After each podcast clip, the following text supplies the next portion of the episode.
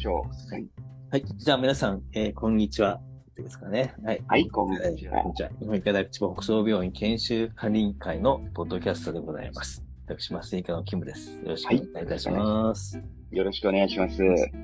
えー、消化外科の川野でございます。今週もよろしくお願いします。お願いします。お願いします。一応あの、毎週ね、あれし、録音してるんですけど、なかなか編集追いつかないので、この前、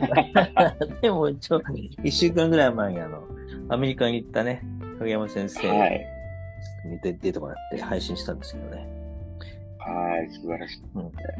あの、意外と伸びてますよ、先生。今640ぐらい。おー、いいですね。あの、影山先生はお元気ですか？お元元気で、もうインダーナー大学あっていうあ、ね。えー、素晴らしい。またどっかであれですね、あの、途中経過をまた、そうそう。お招きしてうん。えあの、あの、いろいろね、我々も聞きたいことがあるので、そういろいろ教えてもらってー、ね、ね、はい。日本とアメリカの違いとかをね、いろいろとそう。教えてもらえるとね、嬉しいなと思いますけどね。まあ、聞いてくれてる先生たちも、そういう、なんていうんですか、アメリカとの違いを聞きたかったりだとか、うん。そういう、まあ、キャリキャリアパスっていうかですね、うん。そういうのも聞きたいところだと思いますね。そのキャリアパスといえば、先生、話の持ってき方がうまいですね。あのいえいえ、あの、初期研修、まあ、いわゆる医者になるときにね、まあ、初期研修どこでやるかとか、まあ、専門医を、専門性をどこに求めているかとか、いろいろなことをまあ考えるわけなんですけども、じゃあ実際に、じゃあ、何かに行こうとかいうことを考えても、じゃあ実際どういう医者になろうかっていうのはなかなかこう、イメージが湧く人と湧かない人がいると思うんですよね。そうですね。で、なんかはその、周囲に医療関係者が全くいなかったので、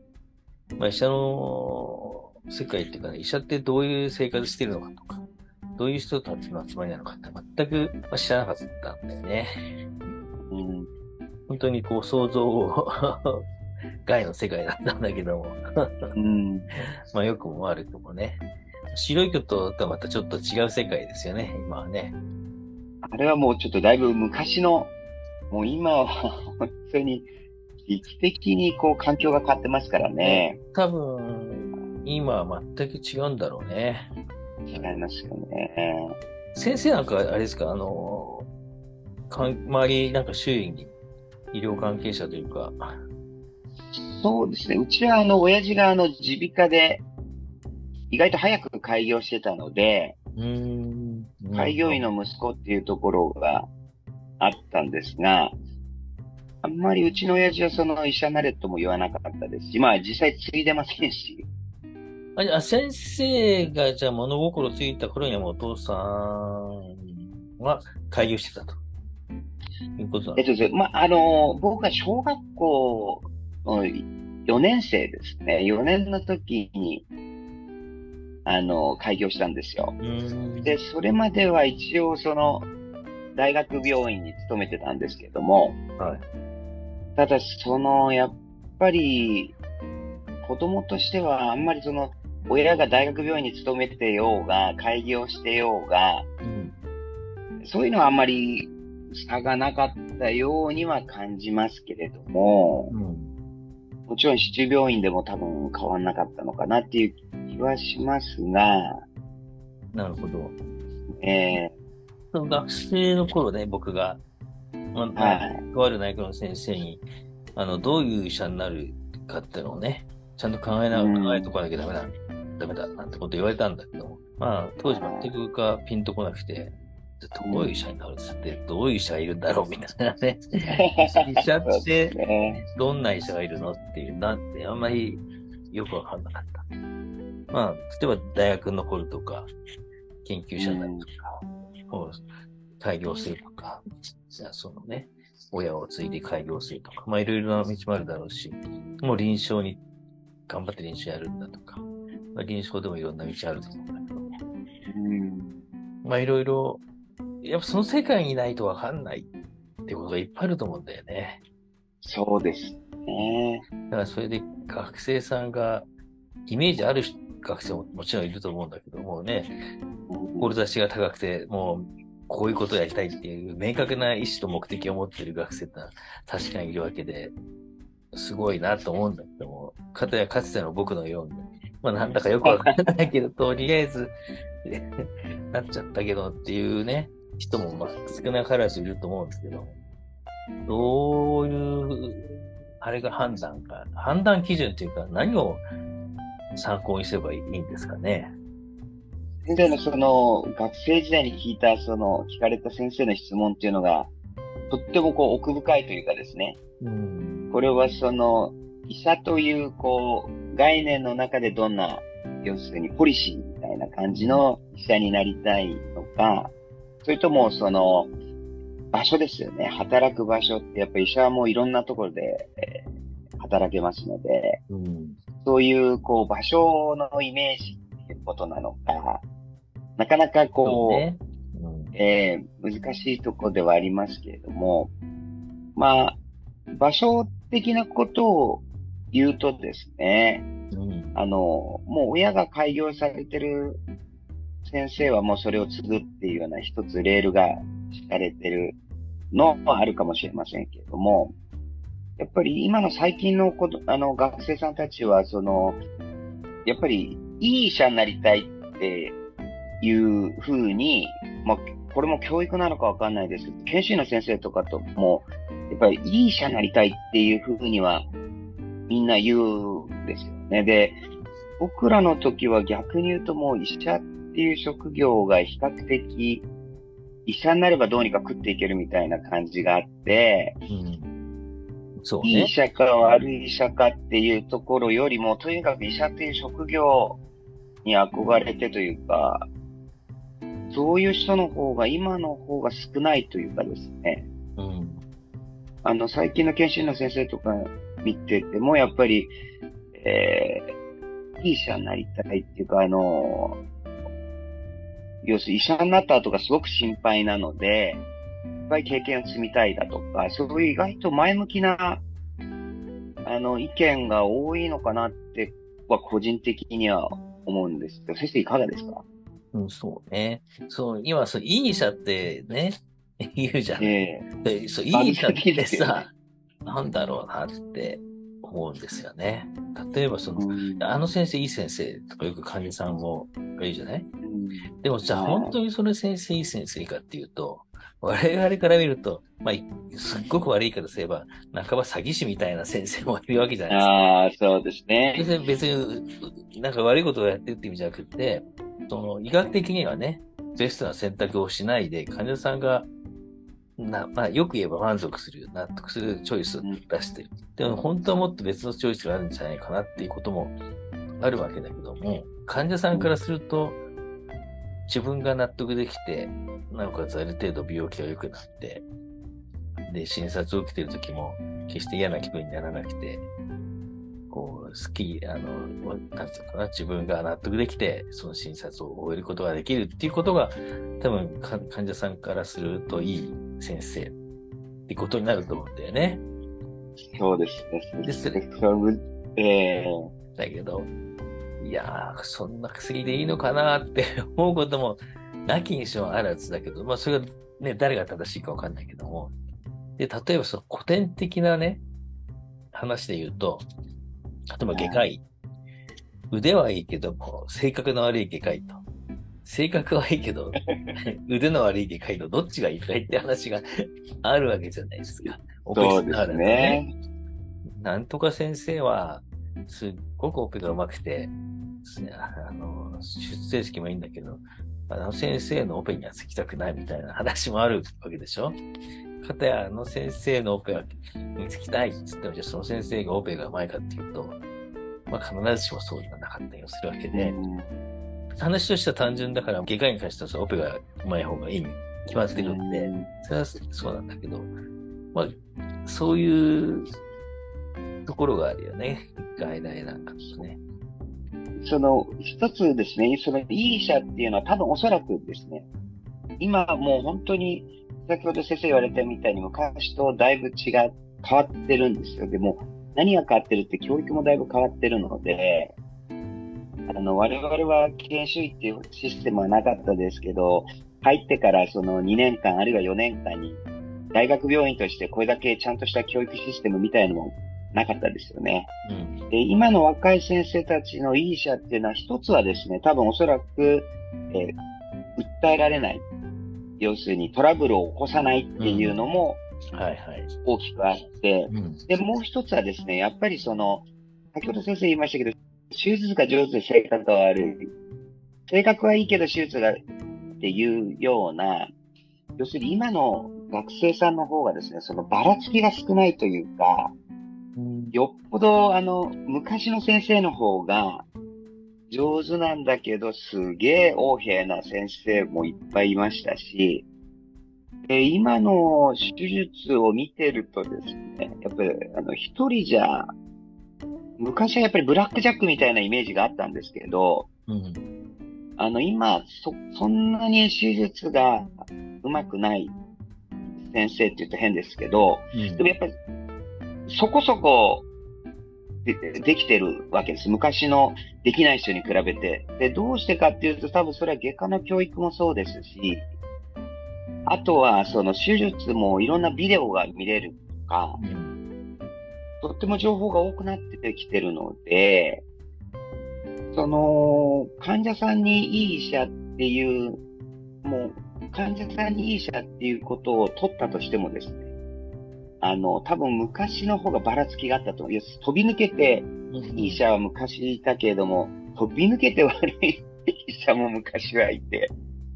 やっぱり今の研修の先生とかは、やっぱりその、一応前科を回るというかですね、あの、研修制度があるっていうのと、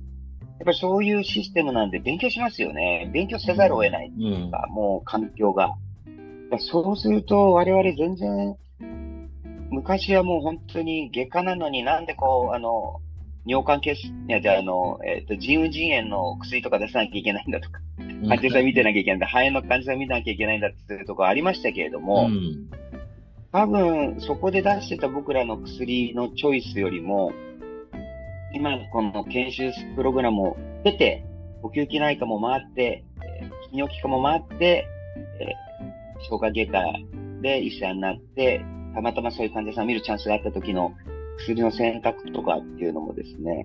うん、もしかすると、今の若い先生の方が、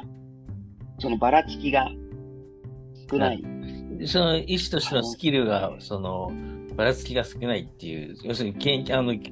全体的なレベルも上がってるし、平均、その中央がばらつきが少ないというのをみんなを調べて、えー、知識も技術もあると。極端にいい人はいないかもしれないけども、極端に悪い人もいないと。えー、ことだね、極端にいい人がいないとは言えないんですけど、その悪い人もいないっていうと別ですけども、やっぱりどの時代もいると思うんですね。極端にいい人も極端に悪い人も。ただその、えー、数がですね、多分こう、中央に寄ってる。うん。はい、はもう間違いなく今の方が寄ってきてて、あの、正直ですね、うん、今でもありますよね、患者さんとトラブルって、あの、ねね、若い先生が。うん、ただ、昔の方がよっぽどあったような気がするんですよね。日常茶飯事でですね。まあ、昔はそうかもしれないね。今からするとちょっと。今からするとちょっと。だからまあそういった意味ではですね、まああのとってもこう、トレーニングされてるところはありますけれども、ただやっぱりそこを踏まえて先生が言われるみたいに、どういった医者を目指すのか。うん。例えばその、まあ、とりあえず、今、こう、大学、卒業したらそのまま大学残るっていうふうに簡単にはいかなくって、まあ、研修先選べますって話になってきてるわけだよね。そうすると、昔だったら大学残ります。じゃあ、教授目指しますとか、研究者目指しますっていうのがあったけど、市中病院出ますとか、いろいろあったと思うけども、じゃあ、例えば、まあ大、大学のってね、教授にみんななれるわけじゃないので、まあ、うん、どっかで、その、進路変更しなきゃいけなかったりすると思うんだけど、じゃあ、市中病院出た時はどうなるかっていうと、やっぱり市中病院でもずっと残れるわけではないと思うんでね。まあ、残ろうと思えば残れると思うんだけど、まあ、30、40回ぐらいまではいいかもしれないけど、その先、俺はこのどうなっていくんだろうっていうのは、やっぱだんだん目覚めてくるわけですよね。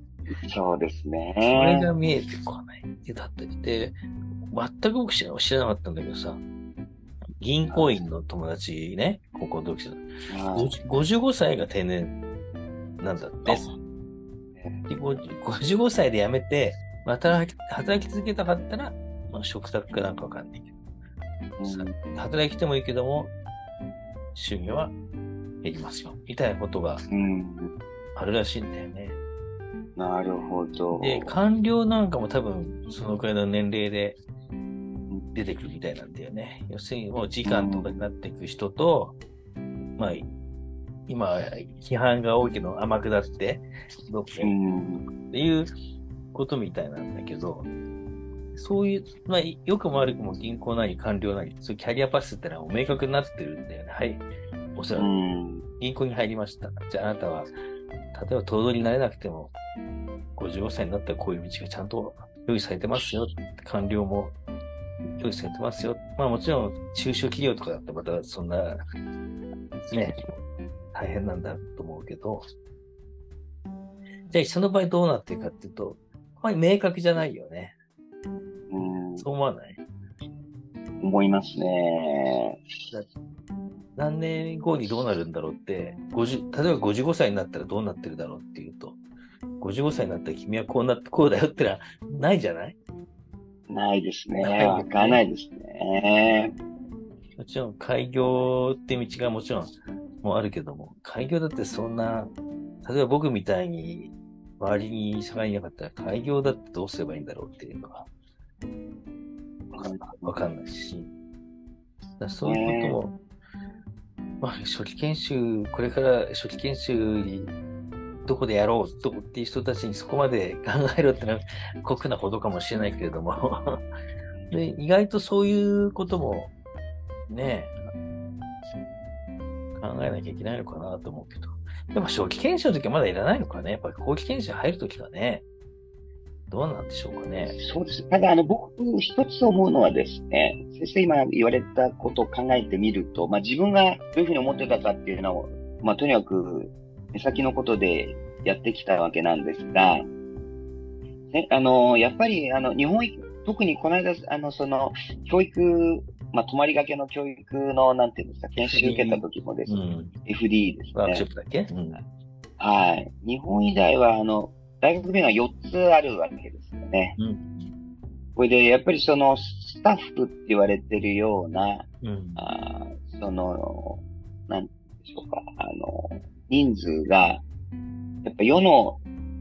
大学病院なんかに比べたら全然多いわけですし、うん。一般大学に比べても、まあ、あの、その比率ですよね。うん。とても多いみたいなんです。うん。で、先生今言われたように、一般病院に、もちろん、あの、僕は初期研修にあの行くのも、それは選択肢としてありだと思いますけれども、やっぱり今後自分がこう、どん進んでいくときに、選択肢がですね、ある程度こう、選べる方が、まあ、ね。いいのかなって、で、それを考えたときに、大学病院で、まあ、あの、研修するとですね、今言われてる先生が言われたように、その、アカデミアとして、まあ、教授もそうだし、研究、手術も、まあ、最先端のもの、あとは、まあ、麻酔も最先端の麻酔、まあ、そういったものが取り入れやすいっていう、こう、触れてやすい、情報が入ってきやすいっていう選択肢もありますし、もちろん、あの、我々のもう先輩後輩、どんどん開業していっちゃう人もいますし、般病院に移動していく人たちもいるじゃないですか。うん。だけど、その一般病院から、その大学に来る人っていうのは、まあ、いなくはないですけど、少ないです。ね、やっぱり。うん。そうだね。そうすると、やっぱりその、今後の自分の、例えば、これはいろんな環境があると思いますよね。要するに、大学にいた何かこう、壁に当たることもあるでしょうし、あとは家族のこともあるでしょうし、うん。えーまあそういった意味ではいろんなこれちょっと予測できない要素っていうのはいっぱい今後あるんでしょうけれども、うん。その中の選択肢を多く持てるっていうメリットは、その大学病院で研修する上ではですね、一つあるのかなと。研修あるいはその後期研修、その後、大学病院に、確かに。で、これがおえー、遅くなればなるほど大学病院って戻ってきづらい、やっぱりその特殊な文化があったりだとかです。うんえー、ですからまあそういった意味では、やはり若いうちに大学病院で研修を、まあどっかの時点でして、その中でフラットにこう、自分にはどれが合ってるんだろう。どういったことに興味を持ちやすいんだろうっていう中でこう、取捨選択するような、あの、形っていうのはいいんじゃないかなと。うん、選択肢を多く確保しておくという意味では大学病院で初期研修やった方が有利だよね。そうですよね。中病院には、はい。そういう意味で経験もね、重要なんですけれども、なんか早くっていうのがあるんですけれども、これはあの、やっぱり、その、大学病院なんか特に、えー、教育機関ですから、うん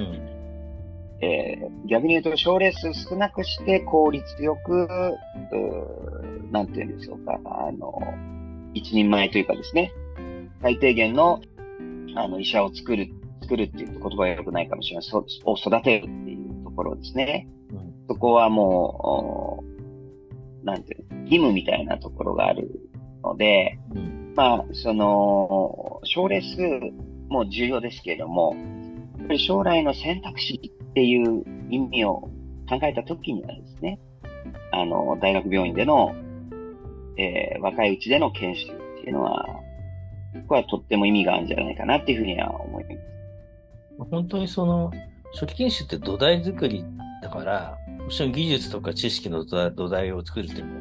そうだけど、人脈とかもあるし、そうですね。最初の2年間っていうのは、もちろん勉強もいっぱいしなきゃいけないと思うけども、いろんなことの基礎ができる期間じゃないですか。今だからわかるけど。そうですね。やっぱりその、なるべく広い世界が待ってるところに入った方が、将来にとっての選択の幅は広くなるよね。うん、そうですね。そう思いますね。いや、僕は、そんな何もかん、そんな大それたこと考えてませんから、みたいなことを言う先生、学生さんもまあ、よくいるけど、やっぱそれはもったいないよね。別に。そうです、そうです。もったいないです。ね、いつでも撤退できるわけだから。撤 退そういうことなんですねそう。そういうことなんです。やっぱり、好きなめな表現をすれば、チャレンジする機会がいっぱいあるわけだからね。そうです。そういう方がいいですよね。可能性は無限大ですからね。まあ、言ってみればですね。そうそう、そうなんですよ。やっぱり、うんまあ、目の前のことをただ、こう、なんていうの、こう愚直にこなしていくだけでもいろんなチャンスとか出てくるからね。そうなんですよ。うん、えー、だからやっぱりですね、その大学病院まあ僕前も言ったかもしれないんですけど、うん、まあ、一生懸命やってると、誰か必ず見てくれるんですね。そうそう、そうなんだよね。くれて、うん、えー、やっぱりそれは人数が多いっていうのもあるし、うん、大学っていう環境がやっぱり人を評価する、育てる、そういうような、まあもちろん、あの、体質があるので、うん、やっぱり頑張ってる人をなんとか、こう、大学が冷たいとかそういうふうな表現をする人もいますけれども、頑張ってる姿こう誰か見てくれてる可能性が高くて、それをチャンスに変えられる可能性が高いのは、もしかすると大学病院っていうようなことも言えるかもしれないですね。いやそうそう。そうだよ。だから僕が何3年目か4年目ぐらいの時に、その当時のね、教授と、車の中で隣り合わせになったんですよ。何しますで、君はあの、南カリフォルニア大学に留学してみないか？って突然言われて、えー、えー、で、その頃もうまだね、消費してもらうってさ、もうバカだったから、まあ今もバカだけど、いやいや、そんなこと。あの、入ってはいったつもりなんだけど、うん、まあ突然のことだったので、あんまり声が小さかったんだよね、多分ね。うん。だから、ね、教授には聞こえなかったみたいで、おそらく今思うと。無視されたと思っちゃ、思われちゃったかもしれないんだけど、まあそのお話は来なかったですね。うん。だ誰もす。南カリフォルニア大学、まあ、結局誰も行かなかったけど、うん。まあ今思えばね、もう声を大にして、お願いしますって言っとけば、南カリフォルニア大学で留学生活送っ送ってたかもしれませんね、なんて思ったりしますよね。だからさ、思わぬところで意外なチャンスが出てくるからね。そうですね。車に、ここに座ってて君留学しないかって言われるなんて思わないじゃない？そうですね。びっくりしちゃいますね。え？いや、先生、今そんなこと言われても困っちゃいますみたいな感じはあるよね。やっぱちょっとね、部屋に呼ばれて、君ちょっと話があるから来て、来なさいとか言われて、なんでしょう、先生とか。留学してみる聞かれたら、なんか答えようもないけどさ。いそうですね。身構えてますからね。あれいきなり言われてもさ、不意打ち。そうそう、不意打ち。不意打ち食らいましたね そ。う不意打ち食らっちゃったからね。まあ、だそういうことがある、そういうこともあるからね。もちろん、市中病院でもどこでもあるんだろうけども、うん。そういったその、なんていうの、引き出しというか、いろんなチャンスが多いのはやっぱり大学病院の方があるのは確実なので、まあそっちの方がいいんだろうなとは思いますけどね。じゃあ先生、ちょっとあの、また長くなりそうなので、ちょっとこの話続きはまた改めてさせてそうですね。ますけど、よろしいでしょうか？はい。ははい。ありがとうございました、今日よろしくおも。願いします。またよろしくお願いします。お願いします。失礼します。失礼します。